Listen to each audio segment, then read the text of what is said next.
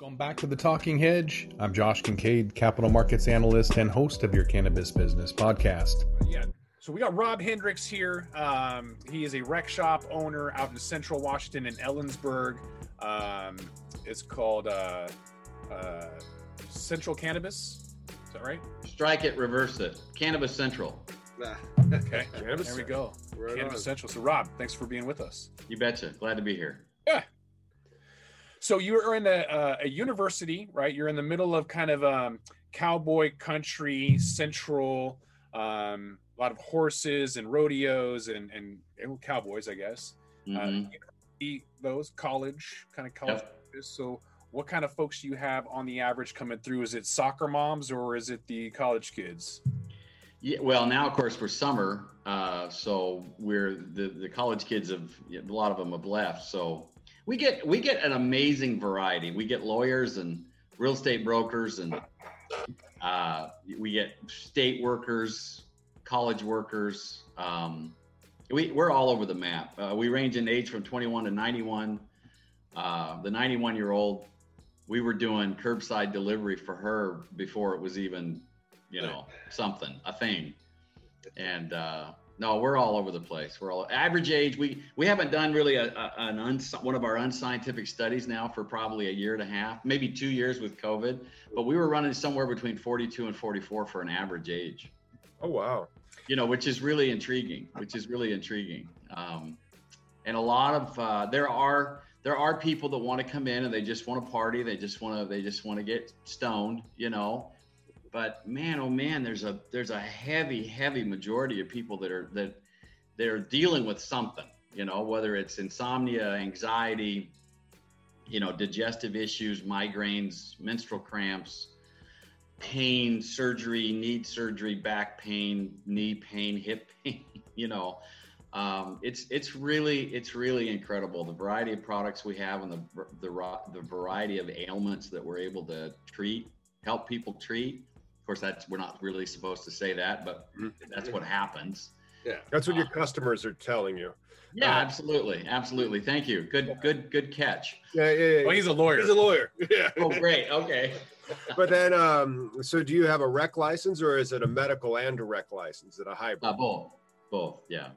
So even in the uh, lane for the adult use, you know, recreational, there's still quite a lot of cons- customer reports that they aren't only buying it because it feels good. It's actually giving them an effect of some sort.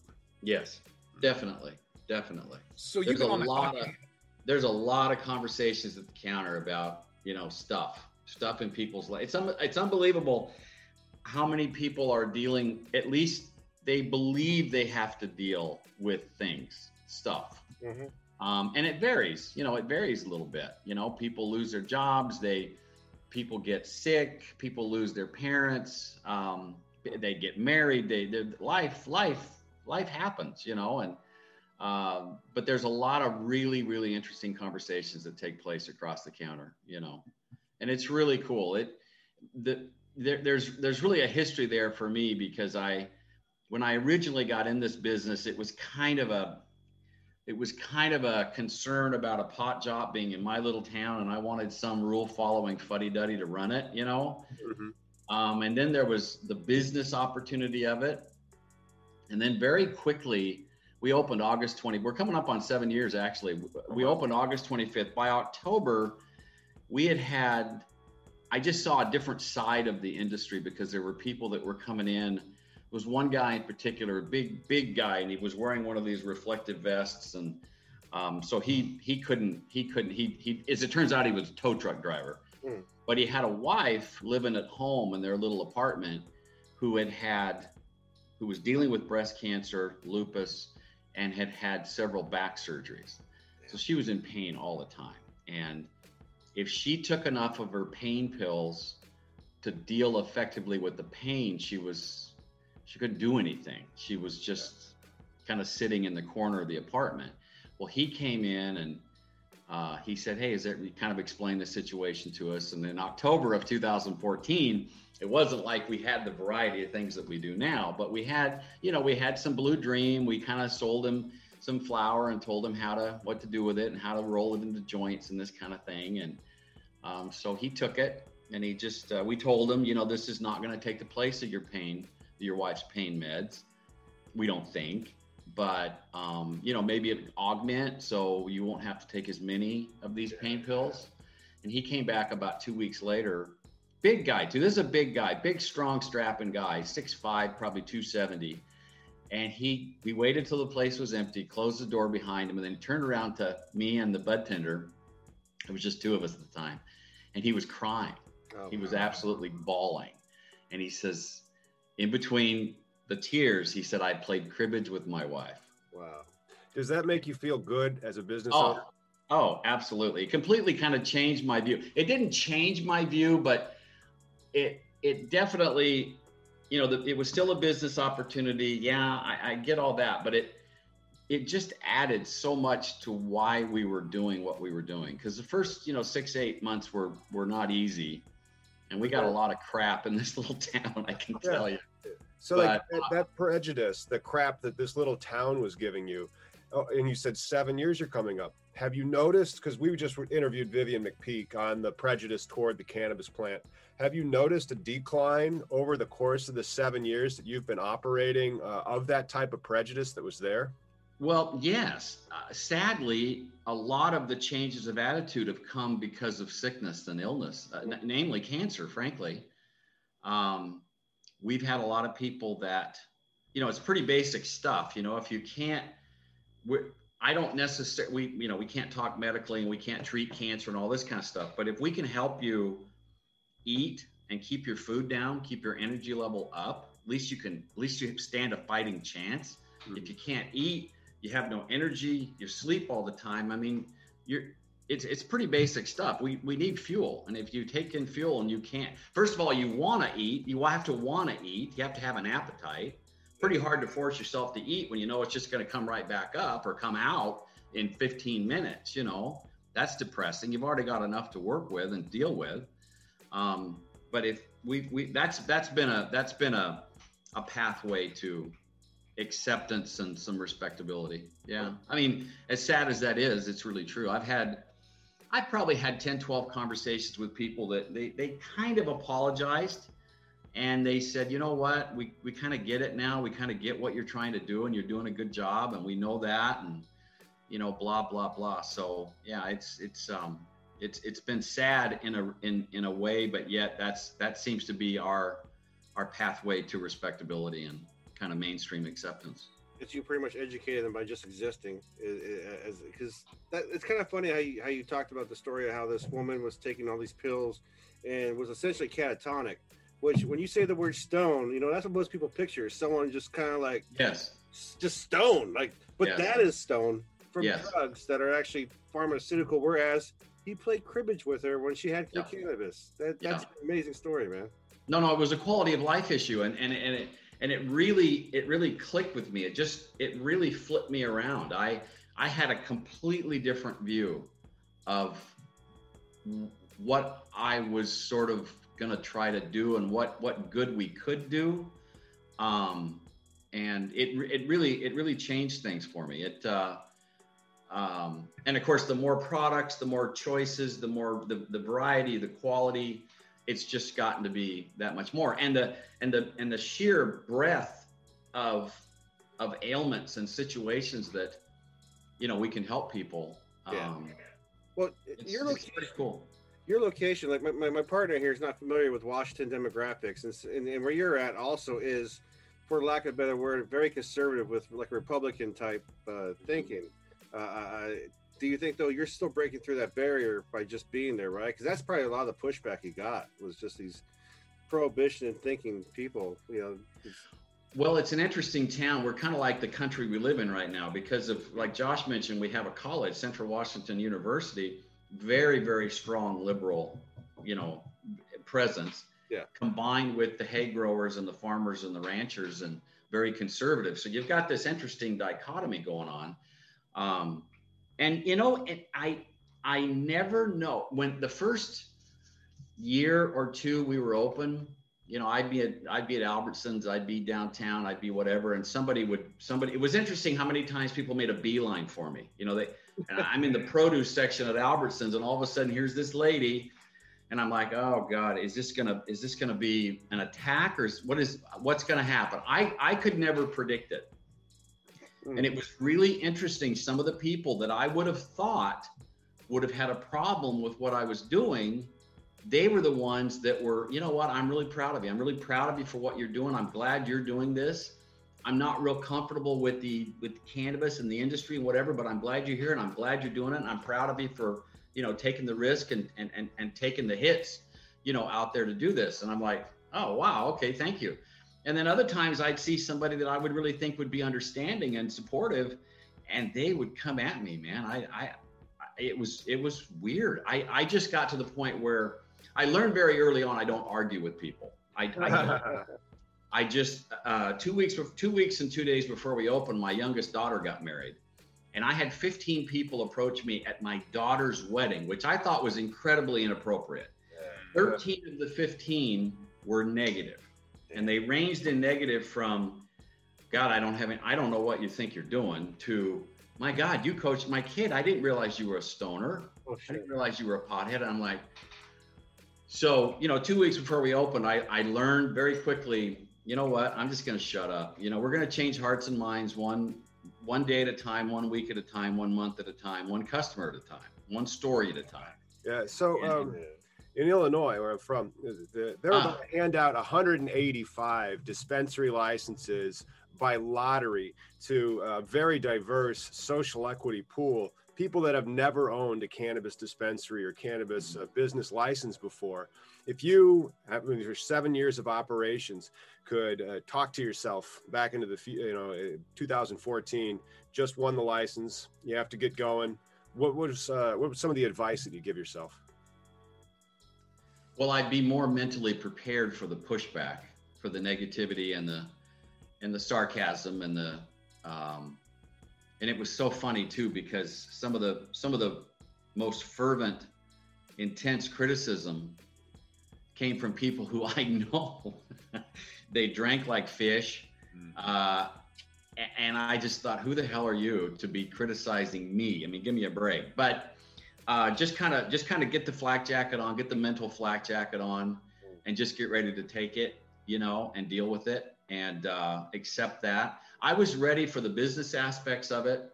Um, I was ready with inventory and uh, hiring. I'd, I'd been in the retail card business for 29 years, the last seven of which I was a general manager at a new card franchise dealer.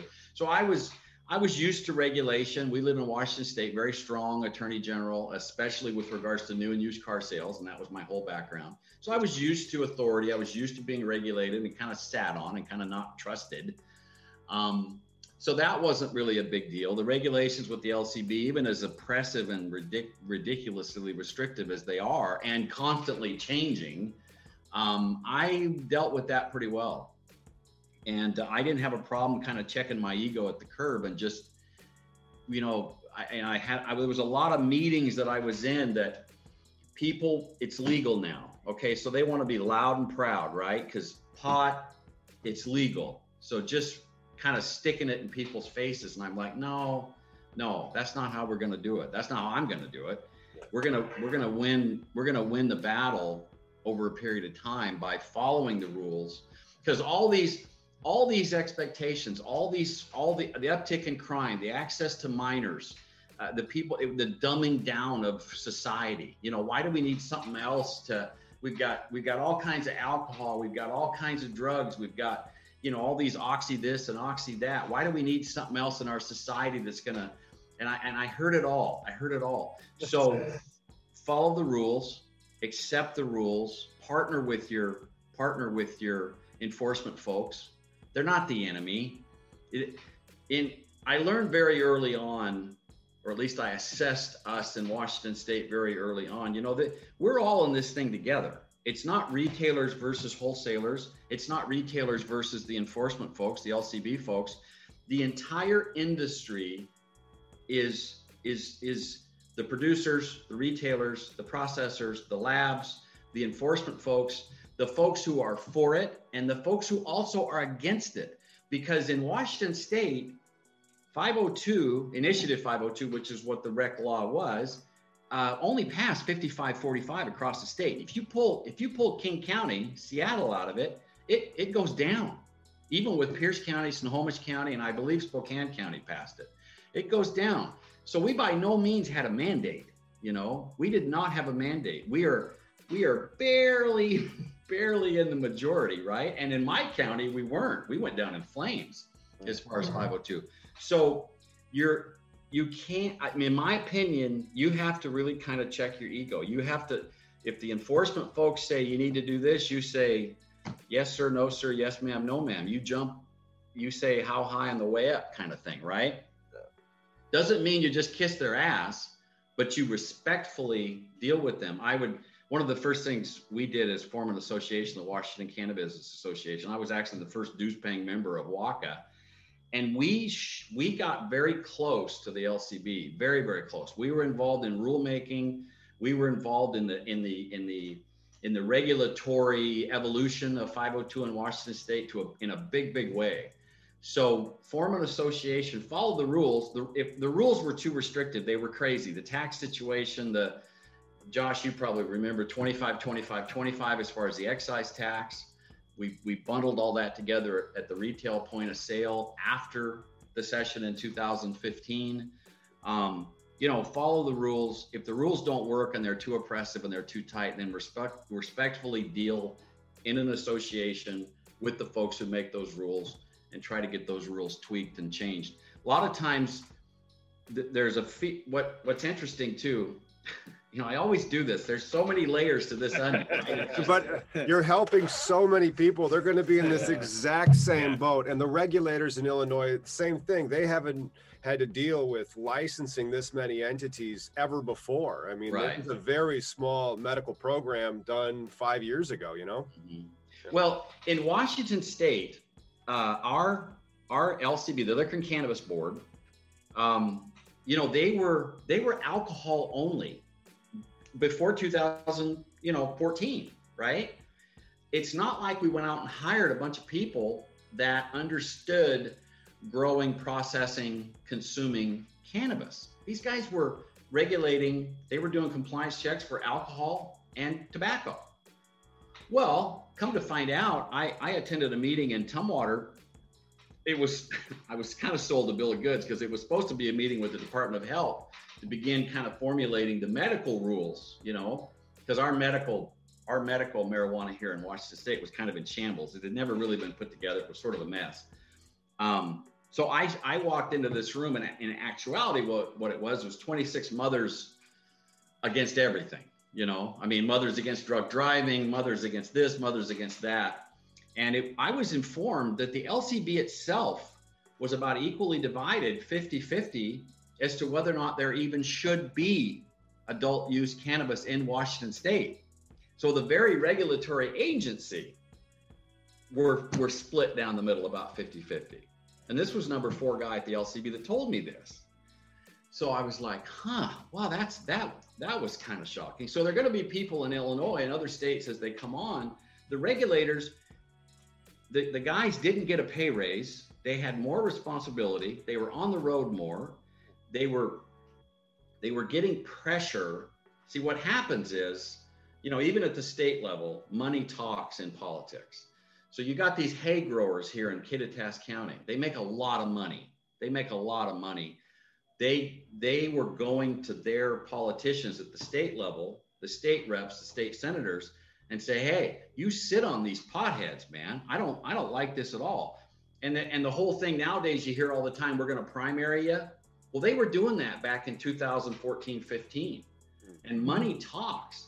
So if I, you know, at the state level, if I wrote a, a $1,500 check to your campaign, that I'm a big contributor. I'm a Koch brother, man. I mean, I, that's a big deal.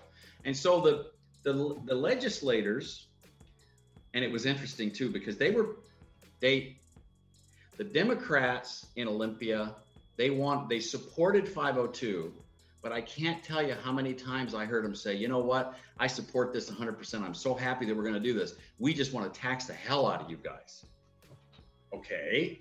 The Republicans were personally against it, personally, but they also had a great deal of respect for the fact that it was an initiative. So it was the will of the people. So you had opposing ideas that actually didn't work too badly, as it turns out. It really didn't work too badly. Kind of opposing forces, you know, you lean on me, I'll lean on you, and that way we both stand up. Um, but what would happen, and these were all, and Josh, you're aware of this, it seemed like, especially early on, there was an emergency rule every week and a half, right? There was some kind of this has got to be done. This has got to be dealt with. Oh my God, what's going? What are we going to do here? What are we going to do here?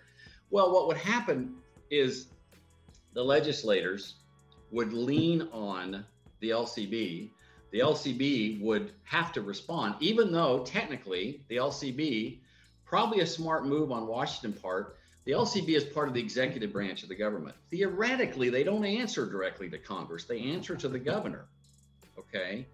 Now that's not that's technically true, but it's not in reality. There's pressure that's being brought to bear by by state legislators, and then they would tighten the screws, and then we would have to go back and say, okay, what are you worried about? What are you trying to do? What are you trying to avoid? What are you trying to accomplish?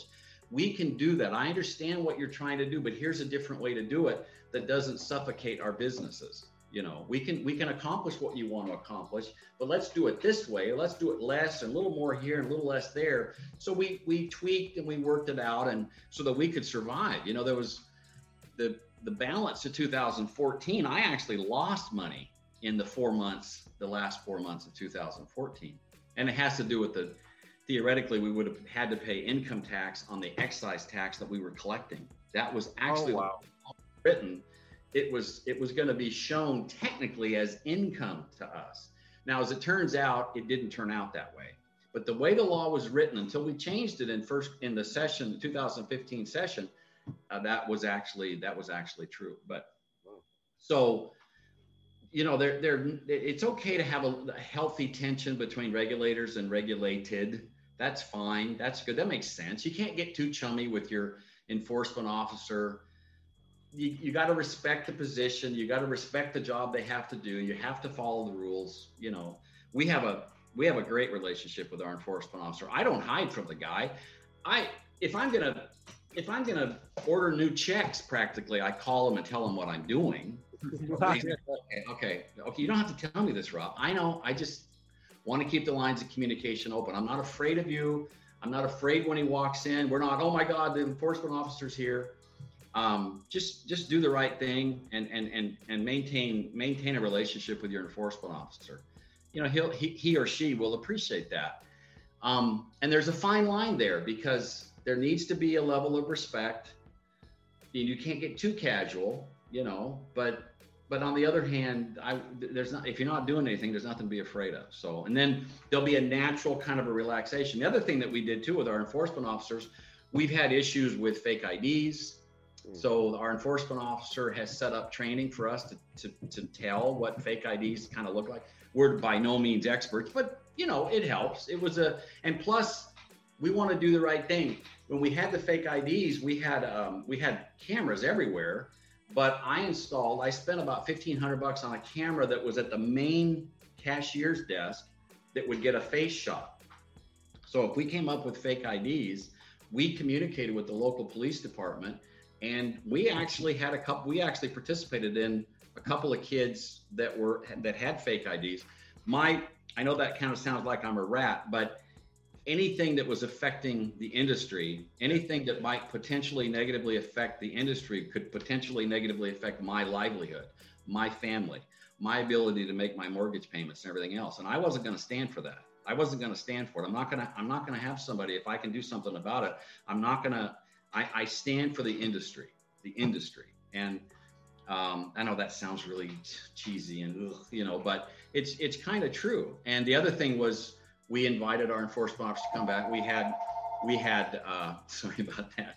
We had um, oh, gosh, we had uh, fake. I mean, uh, uh, you know, money, uh, counterfeit money. Oh wow! Oh, so we we we kind of went through. This was pretty early on. We went through some training and whatnot. We got some equipment, and whatnot, to kind of uh, to kind of work with that. So our enforcement officer was kind of part of our compliance team. You know, we we invited him and the local police department. I um, when the the Friday before we opened on Monday, August 25th, I invited the chief of police, the, the, the sheriff, city attorney, city manager. There was one more. Can't remember the. I can't, oh, maybe a state patrol representative. And we met for a couple hours in our little shop here. We weren't even open, and it was really it was really interesting because they had so many misconceptions. They had so many fears that were groundless. It was amazing to me how little they knew. I thought they would know all about the security. I thought they'd know all about the the, the ID and the 21 and the products and the they didn't. They were kind of ignorant and they really appreciated the fact that we kind of explained how it was all going to roll out. They really did. And what was kind of what was really one of the sweetest things that happened to me happened to me in this in this whole 7 years was the the chief of police couldn't make it so he sent his captain. The captain was a 34 year law enforcement veteran who was just personally 100% against this, right? So about an hour and 40 minutes in, he I mean he's in full uniform too with the gun and everything, right? I mean he everybody else showed up in casual clothes, not this guy. He walks in in full cop uniform in a police car parked right out front. so and I'm thinking, huh, well that was kind of interesting. But anyway, after about an hour and 40 minutes, he he had his arms crossed the entire time. You know, body language is, I ain't believing what you're telling me, bud. Yeah. And uh, anyway, finally he says, oh God damn it. I guess you guys are pretty good people. I think you're going to do a good job with this. You just got to give me a little time. It's 34 years of law enforcement working against me here. Now, what I didn't know, and I found out about two weeks later, we had uh, we were right next to a diner, kind of a really cool diner, kind of an American picker's dream. Uh, it's like set in the 50s, 60s. It's kind of that. It's supposed to be that kind of look. Yeah. Well, there was a there was an Ellensburg city cop that was that was present for a good chunk of our day that we were open and they were always there at closing they were all not not right out front kind of down a little bit but they were they were watching and finally i was just curious. I just walked down there. I happened to recognize one of the officers. I, I knew i knew about half a dozen of them pretty well. And i just went down and i said hey mike i just got to ask you why you're all you're here. Is there are you hearing something? Are you hearing I mean, are we being threatened and we don't know? I mean, what's going on? He says, nah, the captain just posted a, a memo at the station that he was concerned about our safety and to just kind of just kind of look in, just give him a little extra presence, you know, for a while. And I just thought, here's the guy who was the most uncomfortable with it, and yet he was concerned about our. There was a lot of talk about public safety, but nobody was thinking about our safety. Yeah. You know, it was the kids and the and the people and the resident, not us. You know, we didn't count for anything in the beginning. And I just thought that was one of the nicest things, a really, really nice gesture. Hmm. And then he even said, he said, now Mike's told me, he said, now listen, I wasn't supposed to tell you that because nobody's supposed to know that, especially you. We won't tell anybody. Don't go to the captain and don't say, hey, thanks for the extra. Don't, don't do it. He's not a subscriber to the channel. Yeah, yeah, yeah, yeah. He had to pretend that he was against it, but behind the scenes, he was taking some steps, some real tangible steps to take care of us. And I just thought that was one of the coolest things, you know. Yeah, that is very cool. So you started out with uh, MMJ, you had a dispensary, and then you ended up with a rec license. Is that the transition? So no, I, I, my first, my first foray into this was was just 502. Fully. Yeah, yeah. I, my, if experience in the product was was a prerequisite for owning a shop, I would have never qualified. Never, never. Were you never. a first license winner, or did you later get your license from somebody else? No, I, we were. Uh, we had seven qualified applicants here in Kittitas County, and they picked two, and we were the second one picked. First one to open, second one, we were actually number two picked. So, so it's a lottery. Yes, yes, yes, yes. Um, how do you? How accessible was that lottery? This is going to be what happens in Illinois. There's approximately five, 600 qualified applicants. They spent anywhere between 20,000 and a 100 and well, $200,000 on their applications. And it comes down to uh, uh, whether or not they are lucky and their number gets called. Uh, well, see, how, how much did you have to do in the front end? Okay, it's interesting you're from Illinois, and it's interesting you brought that up because I think that's a horrible mistake in Washington State. Now, I don't think Washington State did this necessarily by design. I don't think they were so smart that they did this. They they they had forethought about this. But a it costs 250 bucks to apply. Okay, $250. Anybody can come up with $250. Once you were chosen, your license, our first license, I think was around 1150 bucks, 1150 bucks. So for 1500 bucks or less, I'm in 502. I'm in the business. When you start talking about 50, 70, 85, 90, 100,000, 200,000 bucks just for the application and or license, well, that that just you know, Rob and Diane Hendricks, we had a house, two cars, a pathetic little savings account, and a 401k. We weren't very hard to vet. We're not hard to control. You take a $200,000 commitment, that's before the building, before the before the inventory. Now you're talking what, a half a million probably? Well, that that really that's a funnel effect. That reduces the number of people in our population that can possibly get into this. So who can? Rich people. Rich people have lawyers and accountants, and they bury themselves, they insulate themselves with LLCs and subchapter S's and everything else, or it's an actual corporation that comes in and, and applies. Well, that's a real problem. I think Illinois has been, like other states, has been really stupid in the fact that they seem to be excited about the money that's coming in from applications and or and or licenses. Screw that. The, the, the money's going to come from a well-run tax revenue situation. Make the industry again, the industry successful. Yeah. It'll be successful for all. Don't you know when and, and then on top of that, Washington State did a lottery. Well, you can't be much more fair than 14 1500 bucks and then a lottery to boot. Yeah. I mean, you can't you can't be much more fair than that. I had to draft. Anybody can, you know. in order to apply in Illinois, and this sounds completely different than how the application process worked in Washington. I had to draft like an 800,000 page application, 20 exhibits, all of it, all complete, com- 100% compliant with uh, the all their, statute and the regulations and then you have to submit that. They rescored it four times. You had to go yeah. through and jump through all those hoops, mm-hmm. And mm-hmm. then it turned out to be a lottery. Well, I, have I've actually got a consulting firm. I started a consulting company a couple years ago, Cannabis Consulting Nationwide. And so I've got some clients in Illinois and I've got some hands-on experience with the application process. And I I just I don't know. I I really tried. I tried so hard to get through the governor's office, the folks who are actually running the show, which is kind of interesting. I'm not quite sure who that is, to be honest. I mean, I know what the what the what the organization, what the uh, the title of the government agency that is charged with that. Mm-hmm. Um, and I I I could see I could see they were doing it all wrong. They were doing it all wrong. They're they're they're too front loaded with what they're trying to do. Let's get the industry. Let's get the, the, the you know there's roughly in Illinois I think has roughly double the population that Washington State does.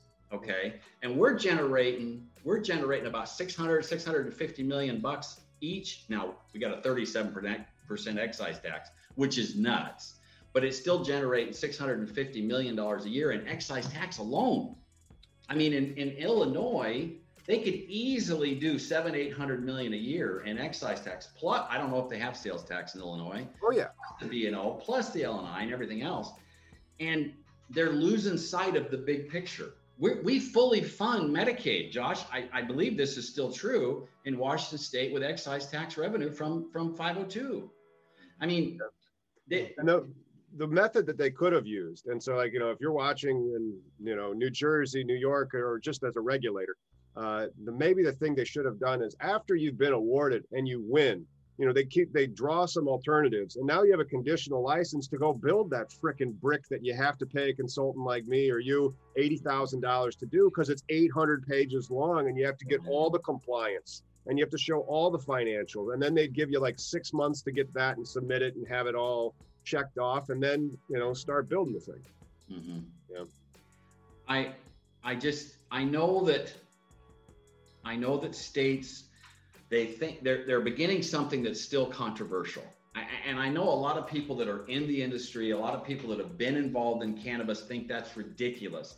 But the cold hard facts are politicians and, and, and people in government, they know that they're beginning to deal in something that's controversial. Well, what do you do when it's something that you think you're going to get some backlash? You're going to try to tie it down nice and tight so that you can you can you can you got your little force field up there. You got your shield up there to defend yourself from the attacks. Well i understand what you're i understand what you're saying john and sally but this is what we did. You know we're not going to let those stoners and those potheads get away with anything. Well you know we can't be under so much of a thumb. You know it's still a business. We have to survive. We have to make some money. And that's that benefits everybody. That benefits everybody.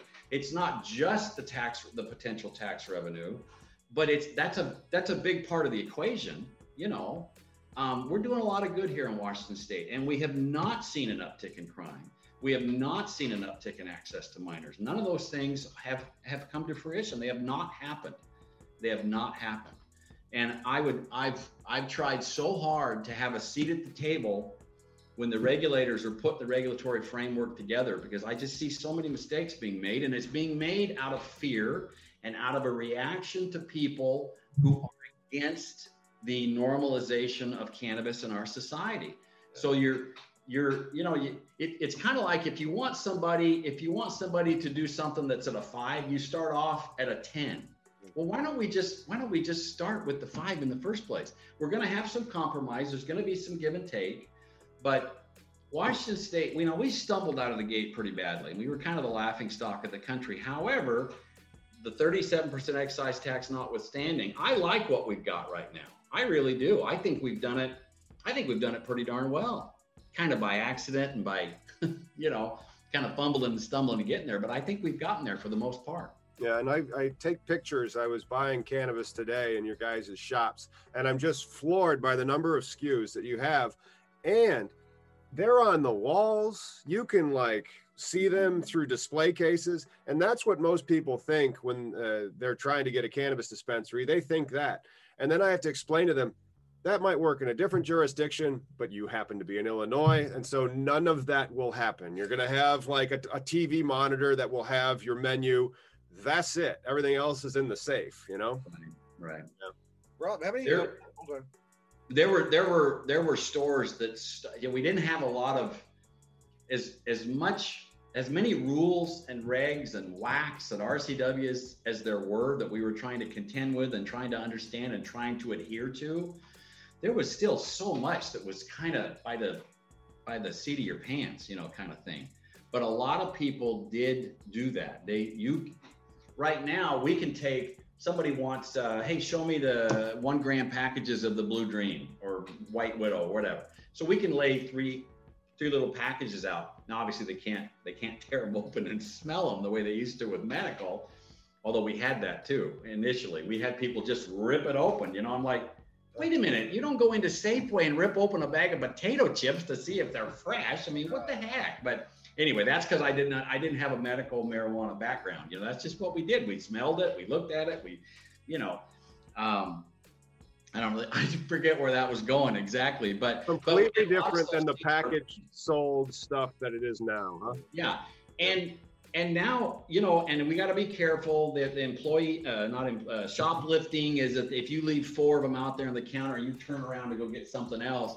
You know, what's to stop Joe Blow from sticking one in their pocket? You know, right, so yeah. we got to be smart about it, but there are still a lot of people that have stuff under lock and key. They'll, and you don't get to look at it. You you want a gram of White Widow, you want this, you want a cartridge. They go and get it, and they just give it to you. And then they have a process whereby, you know, you don't actually get it in your hands until you've paid for it and exited. You know, they have an entrance and they have an exit. Right. We've always been um, not loose, but we've been casual. We we haven't i don't want people to, i want people to feel comfortable when they're here. I want the i want the and again that gets back to our age. I want the 90 year old retired professor to feel just as comfortable here as the 21 year old you know guy who's i don't know rides motorcycles and and whatever you know the guy. And i want everybody else i want everybody in between to feel good about being here you know so. We've never been kind of a we started off, we had a kind of a bouncer and a card checker at the beginning. but yeah, it just turned out it wasn't necessary. I think it was overkill. So we just we've been pretty casual, you know. I mean, we're we're kind of we. The thing I always tell all the employees is we kind of have to be. You've seen, you've all seen the poster of the duck from the surface of the water, and he just looks like he's just kind of doing this, but under the surface, his little feet are just going like crazy. Well, we have to look. We have to be friendly. We have to be smiling. We have to be engaging, but we also have to be alert and smart you know, looking for counterfeit money, looking for fake IDs, looking for, you know, being smart about leaving stuff on the counter and giving people opportunities to to to take it. You know, we got to be smart, you know, but we're human. We everybody we're very human, you know. So we I know we make mistakes. I know we do, but you know, I I I still feel like our customers feel good being here, and I I like that. I like Rob, that. You, you said you're uh, one of two uh, winners in Centralia, so that means there's only two shops in there. No, uh, there were there were there were going to be what the heck? There was going to be two in Ellensburg proper and four in the county. I think is what it was initially. Okay, that was back in May of 2014. Well, so we opened first. The other winner in Ellensburg opened almost exactly a year later, and there were two shops in the Upper County, uh, Cle Elum area. I don't know if you know Kittitas County, but um, and then in it would have been, help me out, Josh. Uh, they added 50% to the total number of the stores. We went from 338 uh, 502 retail shops to 555 licenses because we weren't dealing with the medical community. So they decided to add 50% just arbitrarily. Uh, so then we had a third store in, in Ellensburg proper and a third store outside of Ellensburg proper, six in the county in total. So now we have six. Um, which is which I fought. I really did fight that uh, because I knew that we were servicing the medical community. It wasn't like it was rec on one side and medical on the other. They were definitely commingling, and people were buying recreationally for medicinal purposes. Yeah. You know, um, I thought that was kind of silly, but you know, whatever. So, what would you do uh, differently? Like if you were to go to Illinois, you know, for maybe even for the uh, being an advisor, um, what are you advising for new entrants in the East Coast? So either what would you do differently if you had the time to do over again, or you know, how would you apply that to a new market? Well, the mistake I've made is I've tried to split myself into two or three different people. I've tried to I've tried to have a have a seat at the table to advise and give counsel and advice to the regulatory folks I've also tried to get with folks who are thinking about getting in the business, and I've and I've tried to get with people who have already applied and they're in the application process. Um, I think I think it all starts with you know it's like building a house. The foundation has to be the foundation in Illinois is the application licensing process, and I think that's I think that's kind of messed up. Um, I don't know what we do about it now because it's like, you know, closing the gate and the horse has already run five miles away. I don't know if we can change that now. I just think the focus was just all wrong. I just think it was all wrong. Um, people that get into this business, and I'm a perfect example of this. I'm not a I'm not a bad guy. There are people that just kind of think the only people that are going to own pot stores get into that whole business are kind of kind of shaky people to begin with. And that's just wrong. That's just not true at all. Um, I, I, I wish that I wish that we could spin the clock back and I wish that we could just make it would be talk about equity. It would be so much easier if the fees were 2,500 bucks. Then everybody, anybody could get into it, into the mix, right? You don't have to worry about equity. You don't have to worry about being fair. Not, you know, because everybody's going to have a great shot. But you eliminate people, the more those fees go up, you just you're having the opposite effect that you think you're going to. And then you try to fix it with all these rules and regulations and applications and then you then you do a lottery. Well you know you, these people aren't going to get that money back. You know that's uh, that's crazy. That's crazy. Go to las vegas if you want to gamble like that. Mm-hmm. your odds are better. Yeah. I i I wish there was a way to roll back clock and just okay, what do we want to? What do we? You got to focus on the end in the beginning. You know, yeah. what do we what do we want this industry to look like? What do we want it to do?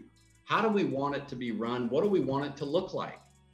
And I don't think I don't think anybody had a flippin' clue what they wanted it to look like.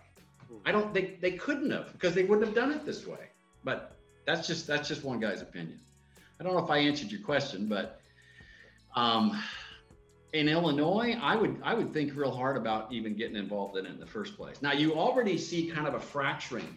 You it's pretty hard for you know governors and and and speakers of the House and people like that to admit that they kind of did this wrong, but they are kind of admitting that they did it wrong because they're changing what they're doing.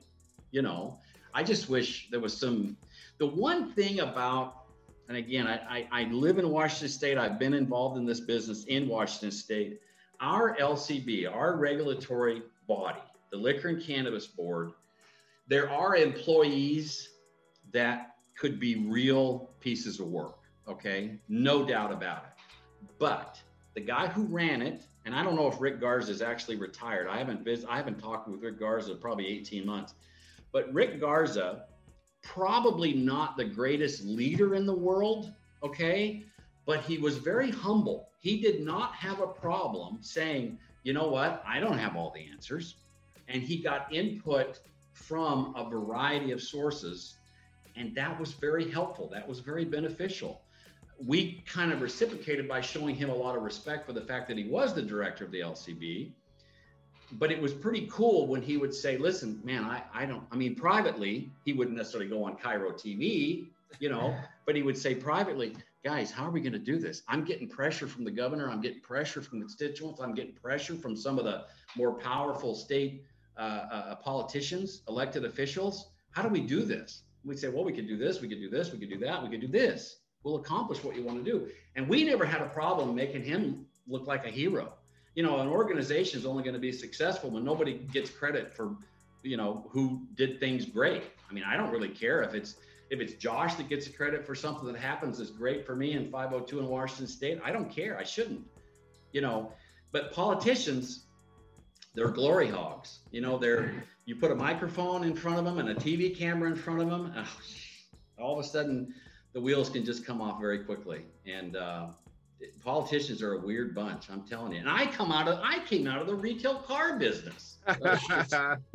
um, so, it, let's it, wrap it up with uh, this question: What are your okay. ball predictions? What do you think that might happen in the industry either this year or next year? Uh, what do you think might happen nationally or, or, globally? Any crystal ball predictions from you, Rob? Well, obviously, we reached the tipping point with regard. You know, the the, the the the polls all indicate that the American people are in favor of legalization at the federal level. They think that they think the incarceration rates are stupid they think it's really crazy that the, that the federal government has patents on cannabis and yet they're restricting what we can do in the in the industry, you know, nationwide. That all being said, however, and certainly the Democrat Party uh, are all in favor of, of, of legalization. Partly, I went back to Washington D.C. one time, and I and I had the opportunity to meet with Elizabeth Warren, and Elizabeth Warren, um, no friend of Mitch McConnell, right? At least not publicly. But the thing that she talked about when we met was, you know, I just I just met with Mitch's tax guy. We met with Elizabeth for about an hour and a half. She was wonderful, actually. And she had just met, she had just come from a meeting with Mitch McConnell's tax guy. You know, they have a big staff. I don't really know how all that works. But they were coming up with like a trillion dollars a year nationwide with a 10% excise tax on cannabis sales. Hmm. Well, what do what do politicians, whether you have a D behind your name or an R behind your name, what do they love? New programs and tax revenue, right? Or vice versa. well, it was very it was very interesting. So again, you've on you've got you've got some some some positive pressure developing at the federal level, but the current president has made it fairly clear that he that's just not a priority for him at all. You know, a lot of progressive ideas a lot of left leaning, you know, conser- or uh, liberal liberal ideas, but that's just not one of them. So I don't really think. I still think we're two to three years away from kind of a blanket legalization. Um, and I'm not even sure it'll probably wind up being run kind of like alcohol. Interstate transportation is still going to be a problem, you know, for resale purposes anyway. Um, and it should be. It should be. Um, I don't have any problem with with uh, you know whether it's the car business, whether it's the real estate business, whether it's the cannabis business. There's bad apples. There's people who will push the rules, break the rules, don't give a crap about the rules. the the more the more people you can get in the business that are professional and business people, community members. Uh, that I, I really believe that again, the big two hundred thousand dollar applications and corporate and all this kind of stuff, you, you, lose you lose some of that community involvement. I mean, I'm very visible. I'm just it's just a small town. I get that. It's not Chicago, but you got to be on the ground. You got to be talking to folks. You've got to be dealing with criticisms. You've got to be talking to local enforcement, law enforcement. The cops have got to be on your side. The community's got to be on your side, and it's not going to happen overnight. But you need people who are who are out there and who live in the community, who have kids in the community, who have coached in the community. And I think you lose a lot of that one-on-one, that personal touch when you have these huge application fees. I, I, I think it's all the way around. I think it's crazy. I can't see anything good about it. Again, I'm not sure if I answered the question, but Oh, it was perfect. Do you have any links uh, where they can find you if anybody wants to visit Ellensburg, Washington, and, and check out your rec shop or uh, and your consulting? Well, my consulting is called CCN, Cannabis Consulting Nationwide. It's not much of a business at this point. Um, I, I'm I love to talk to people. I'm talking to people in Bermuda, Oklahoma, Arizona. I'm talking to people all the time, but I haven't really generated a lot of income yet. and again, you know, I don't really care about that. That sounds crazy and that sounds cheesy as well. I don't mind making a few bucks, but I I've got to be in a situation where I, I, I do feel like I'm a I'm a resource that is completely underutilized. And it's really been funny. It's funny to crack the government regulatory folks, not just in Illinois. It's like, don't confuse it with the facts, you know? I know you probably could be a big help, but I don't really want to talk to you because you're too well rounded and and I got to be focused on my agenda. I, I don't know. It's been very been very strange. The walls that have been put up. Um, you know, here we are. Colorado obviously was first. Washington State was second. Uh, I'm I'm a I'm a veteran really in this industry in the country. I have zero violations. I don't have the biggest shop in the world. I don't even have the biggest shop in the county but I, I have, I'm, I'm a success the way I define success. And I, I would, I would love to be able to take that model and make it everywhere because we're our our mission statement is to be the model recreational marijuana store in Washington State. Not the biggest, not the most profitable, the model. And I think we've done that. I think we've done that. And I could duplicate that. I could I could there's no doubt in my mind I could do that. And I but a lot of this, a lot of this, the groundwork for the regulatory frameworks being laid by people who either don't have a clue or they're completely building up against anticipated criticisms and perhaps even being voted out of office. And that's a problem. That's a problem. You're not really going to get, and that's a problem in all kinds of issues that we're dealing with across the country. When people are worried about keeping their job and not doing their job, you know, I, I think it's a real problem. But I, I would I would love I would love to try to help and and the help is would be best utilized in the ground uh, laying you know for us it was 2012 and 2013 here in washington state we had to fix a lot of stuff that some folks did wrong they basically just copied and pasted the alcohol rules from 1937. They just crossed out alcohol and put marijuana. I mean, and somebody got paid 250,000 bucks to put that deal together. I mean, that that's the craziest thing I've ever heard in my life. You know, I so we we we kind of stumbled, but we we got it figured out. I, I like what we're doing here now, and I and a lot of it, the heart of it, is at the at the at the applicant level and who can get in and who can do this.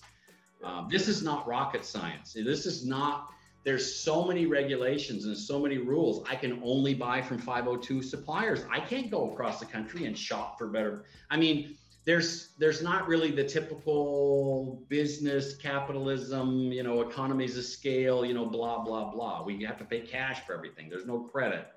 You can only buy from 502 suppliers processors. Um, everything we sell has to be in traceability uh, with the exception of lighters and stuff like that that are that are used to consume the product. Um, but I, I don't know. I like what we've done. I just I just see these states coming on board, and I, you know, it's one thing to say, okay, yeah, we're gonna have we're gonna have cannabis. We got a cannabis industry. We're progressive. We're smart. We're moving forward. But the design is just shitty, and the house is gonna fall apart without that foundation being solid. You know, the fancy windows and the second floor doesn't do you any good if your foundation's cracking. You know, so I know that's again that, appreciate your insights, Rob. We're going to put uh, the links in the description uh, in the show notes so people can get a hold of you. Um, so, so yeah, definitely appreciate your time. So I think with that, we're going to roll this one up. Want to uh, want to thank our guests, Rob Hendricks, uh, as well as uh, uh, Tom Howard and Miggy 420 of Cannabis Legalization News. I'm Josh Kincaid with the Talking Hedge. Don't forget to like, share, and subscribe, or don't. And I'm out. thanks guys. We're going to roll this one up. I'm Josh Kincaid. This is The Talking Hedge. Don't forget to like, share, and subscribe, or don't. And I'm out. Smash that like button on your way out and check out these other videos that we've got.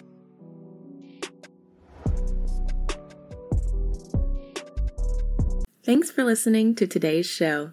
To check out more great cannabis podcasts, go to podconnects.com. Here's a preview of one of our other shows. Hi, I'm Gary, and I invite you to discover the Cannabis Podcast, a bi weekly podcast focused on a Canadian's cannabis culture. I would be the Canadian, and my cannabis passion and culture has been building for five decades. I share that passion for this wonderful plant in every episode through conversations with cannabis advocates and enthusiasts, stories about the ever changing legal environment, and some hands on testing of product in a segment I call Cultivar Corner. The Cannabis Podcast, a Canadian's cannabis culture, one toke at a time.